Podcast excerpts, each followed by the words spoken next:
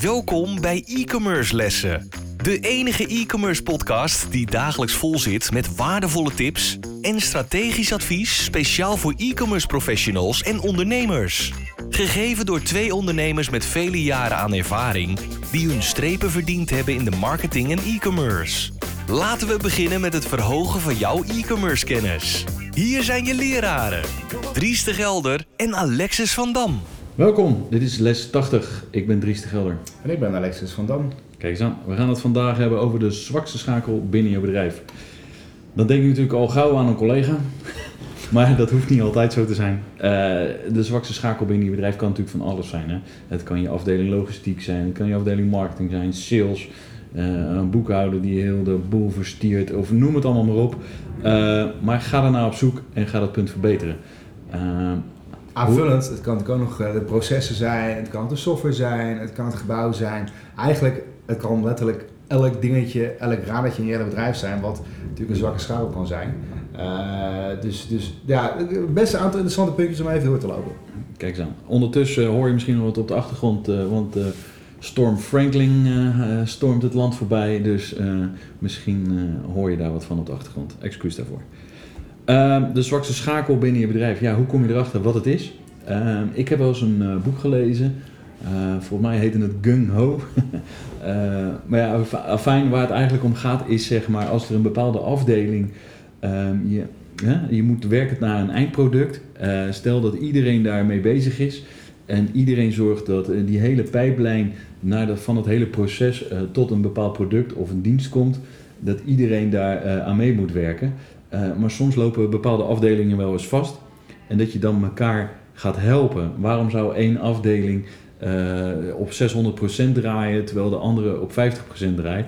Waarom schuif je dan niet met een aantal uh, mensen of personen of diensten en zorgen dat alle, alle schakels binnen het bedrijf even hard draaien? Of dat het op sommige afdelingen even bijgeschaald moet worden. Uh, maar hier kan je natuurlijk ook vaak al gelijk uithalen wie de zwakste schakel is of wat de zwakste schakel binnen je bedrijf is. Ja, nou ja, goed, kijk, uh, ik denk dat het belangrijkste is dat je eigenlijk, uh, nou, we hebben nu een ambulance op de achtergrond, dat kan ook, um, dat het belangrijk is dat je gaat kijken naar, vind je eigenlijk inzichtelijk maakt voor jezelf, hoe loopt eigenlijk alles? Hè? kijk, processen over het algemeen zijn vaak stuurbaar richting KPI's, daar we het een keertje eerder over gehad. Uh, mensen, hè, uh, je, je, collega's, je medewerkers, daar heb je over het algemeen een, jaargesprek mee, een eindejaargesprek mee, tussentijds beoordeling, afhankelijk van hoe het inregelt. Uh, daar stuur je ook bijvoorbeeld aan op bepaalde performance indicators, hè, dus de KPI's. Um, kijk, sales, dat is natuurlijk in die zin een, groep professionals, zeker als je een sales team hebt die bepaalde omzet moeten genereren. Daar staan ze voor opgesteld. En dat gaat of goed of dat gaat minder goed. En dan kunnen ze zeggen, ja, we hebben geen leads gekregen voor marketing. Nou, dan kan je zeggen, marketing doet beter je best. Maar je zou kunnen zeggen tegen de sales professionals, joh, hè, jullie kunnen ook zelf uh, op onderzoek uit en kijken wie je ook nog binnen zou kunnen halen. Hè, ik zeg het even wat, wat, wat gechargeerd en wat uh, versimpeld, maar het is in feite wel een beetje waar het om neerkomt. Um, dus in die zin komt het eigenlijk om neer, wat zou eigenlijk het ideaal zijn? En zit je daar met jouw mensen en je processen en spullen, zit het daar in de buurt of zit het daar helemaal niet in de buurt? Of is het opeens, ging het heel goed en opeens gaat het één maand een stuk minder goed? Waar heeft het dan mee te maken? En je zou kunnen zeggen, nou, uh, uh, dat het natuurlijk ook seizoensgebonden is, bepaalde dingen. Uh, dus het hangt er een beetje vanaf dat je daar niet te strak in gaat. Dat mensen ook wel het werk in staat moeten kunnen zijn om het ook te doen. nee, allerlei tekorten die nu ontstaan door, door nou, de pandemie en door het tekort aan containers zorgen natuurlijk ook voor dat bepaalde dingen dan misschien niet zo optimaal lopen dus daar moet je natuurlijk altijd wel even reëel naar kijken. Um, ik denk wel dat het belangrijk is dat je dat voor jezelf als bedrijf goed in de gaten houdt, hoe dat zit. Zeker. Uh, Amazon bijvoorbeeld, die werkt met uh, bepaalde KPI's uh, op het gebied van personeel. en volgens mij wordt de, zeg maar, met KPI's afgerekend. En elke maand of elk kwartaal wordt gewoon de slechtste 20%, die vliegen er gewoon uit.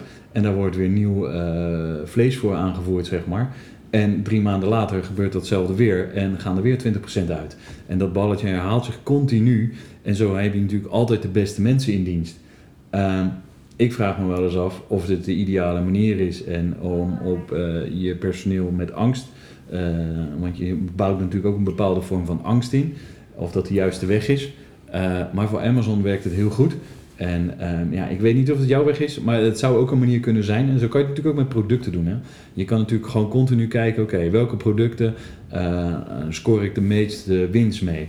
Uh, haal ik de meeste winst mee? Ah, nou oké, met die acht producten ga ik verder. En met die andere 20% die laat ik achterwege. Daar ga ik geen marketing meer in steken. Daar ga ik geen kosten meer in steken. Die liggen erop. Zijn ze uitverkocht, dan zijn ze uitverkocht. Uh, misschien koop ik ze nog wel eens een keer in, omdat die 20% ook wel eens leuk is. Maar kijk vooral naar producten die wel werken. En dan heb je natuurlijk ook nog die 80-20% regeling, waar je heel veel over hoort. Ja. En ja, ik kijk daar heel vaak zelf naar. Uh, want je, in mijn uh, tijd van de webshops uh, keek ik vooral naar bepaalde type klanten. Ik had 20% van mijn klanten, die zorgden voor 80% van mijn omzet. en die andere 80% van die klanten, die zorgden voor de minste omzet. Maar die zorgden wel weer voor 80% van het gezeik wat ik had. 80% druk op de supportafdeling. Ja, dan kan je zeggen van oké, ga ik me daarop focussen? Is dat mijn doelgroep? Nee, dat is dus niet mijn doelgroep. Mijn doelgroep is dus die 20% waar ik me wel wil focussen. En uh, ja, zoek die zwakste schakel dus in jouw bedrijf. Welk, welke afdeling, welk product, welke dienst zorgt voor de meeste support en, en, welke zorgt voor de minste support. En ga je daarop focussen en schakel die andere uit. Nou, het belangrijkste eigenlijk van al deze, deze punten die er iets aanhaalt, is dat ehm, om dit soort keuzes te kunnen maken, moet je dingen inzichtelijk gaan maken voor jezelf. Dus eigenlijk een van de processen die parallel moet lopen langs de ontwikkeling van jouw bedrijf, is dat alles uh, in die zin gemeten moet worden en inzichtelijk moet worden gemaakt. Hè, wat ook wel een puntje is, je wilt in feite niet een cultuur creëren uh, dat mensen uh, een beetje wat, misschien wel bangig kunnen zijn of zo. Dus daar moet je wel denk ik voor oppassen als je het over de mensencomponent hebt. Maar voor allerlei producten, diensten, maar ook bijvoorbeeld allerlei software. Als daar een, een hiccup zit, probeer dat op te lossen. Bijvoorbeeld uh, je CRM uh, is niet voldoende mobiel genoeg bijvoorbeeld, waardoor je vastloopt. Nou, dan, is, dan kan je zeggen, ja, het is wat het is. Of laten we het dan oplossen met een systeem wat wel zo werkt. En zo stel je dus mensen wel in staat om het dan wel goed te kunnen gaan toepassen. Dus probeer te kijken naar wat zijn inderdaad uh, schakels die zwak zijn, die je kan oplossen. Um, die je ook relatief misschien eenvoudig kan oplossen. En misschien moet je ook soms de moeilijke keuzes maken. Ja, uiteindelijk, wat Richard terecht zegt, niet elke klant past ook bij jou. En dat kan ook heel erg sterk zijn als bedrijf om te zeggen, nou, van een bepaald type klanten nemen we gewoon afscheid. Want dat past niet bij ons, past niet bij onze filosofie. En dat is altijd weer collega's die misschien die klanten wel graag willen hebben. Maar dat moet je wel doen vanuit je eigen kracht als bedrijf. En dat vergt best wel, uh, nou ja, best wel dat je daar heel sterk in staat. En dat je ook gewoon afscheid neemt en zegt, nou ja, dit is niet voor ons, onze wegen scheiden. Uh, maar uiteindelijk zou je daar ook wel een stukje plezier in terugvinden. Uh, want dan heb je misschien wat minder negativiteit en minder zaken die je toch niet wilt. En dan kun je toe dingen die je wel wilt. En dat is uiteindelijk denk ik het belangrijkste. Dat zoveel mogelijk zwakke schakels elimineren. Moet wel gezegd worden.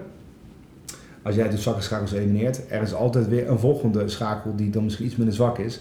Maar er blijft altijd een zwakke schakel. Die blijft altijd. Uh, dus dat is iets waar je denk ik ook wel reëel in moet zijn. Uh, tot welk moment denk je van oké, dit is dan goed en zo ben ik tevreden. Ja. En pas op, als die schakel echt een radar is in jouw systeem, uh, misschien kan je hem niet uitschakelen, maar moet je hem vervangen, verplaatsen of verbeteren. Uh, en dat is misschien vaak een betere oplossing, want anders valt jouw hele radar in elkaar en dan draait je rad niet meer rond. Dus dat is heel belangrijk. Uh, de zwakste schakel, als dat zou moeten zijn in een team, dan zou ik zeg maar gaan voor de meest. de zwakste schakel is in mijn ogen dan meestal degene die het meest negatief is of het meest pessimistisch is. En daarmee weet je wel, zorgt dat de neuzen niet meer dezelfde kant op gaan. En ik zou die elimineren en kijken of we daar een betere persoon voor in de plek kunnen krijgen. Iemand die wel positief en aandacht en het beste voor het team heeft. Ik weer een aantal mooie tips voor jullie om eens eventjes naar te gaan kijken. En veel succes met het, met het vinden en ook met name met het oplossen ervan. Of in ieder geval het ook überhaupt inzichtelijk maken voor jezelf. Zeker, dus uh, maak het inzichtelijk en uh, doe er wat mee. Succes! Tot de volgende! Tot de volgende. Wij waarderen het enorm dat je weer naar een e-commerce les hebt geluisterd. Ga naar e-commercelessen.com voor nog meer interessante content over deze les. En schrijf je in voor onze nieuwsbrief voor nog meer succes. Vergeet absoluut geen review te schrijven en je te abonneren op onze lessen. Einde les! E-commerce studenten, jullie kunnen de klas verlaten en vergeet de volgende lessen niet voor nog meer geweldige e-commerce resultaten.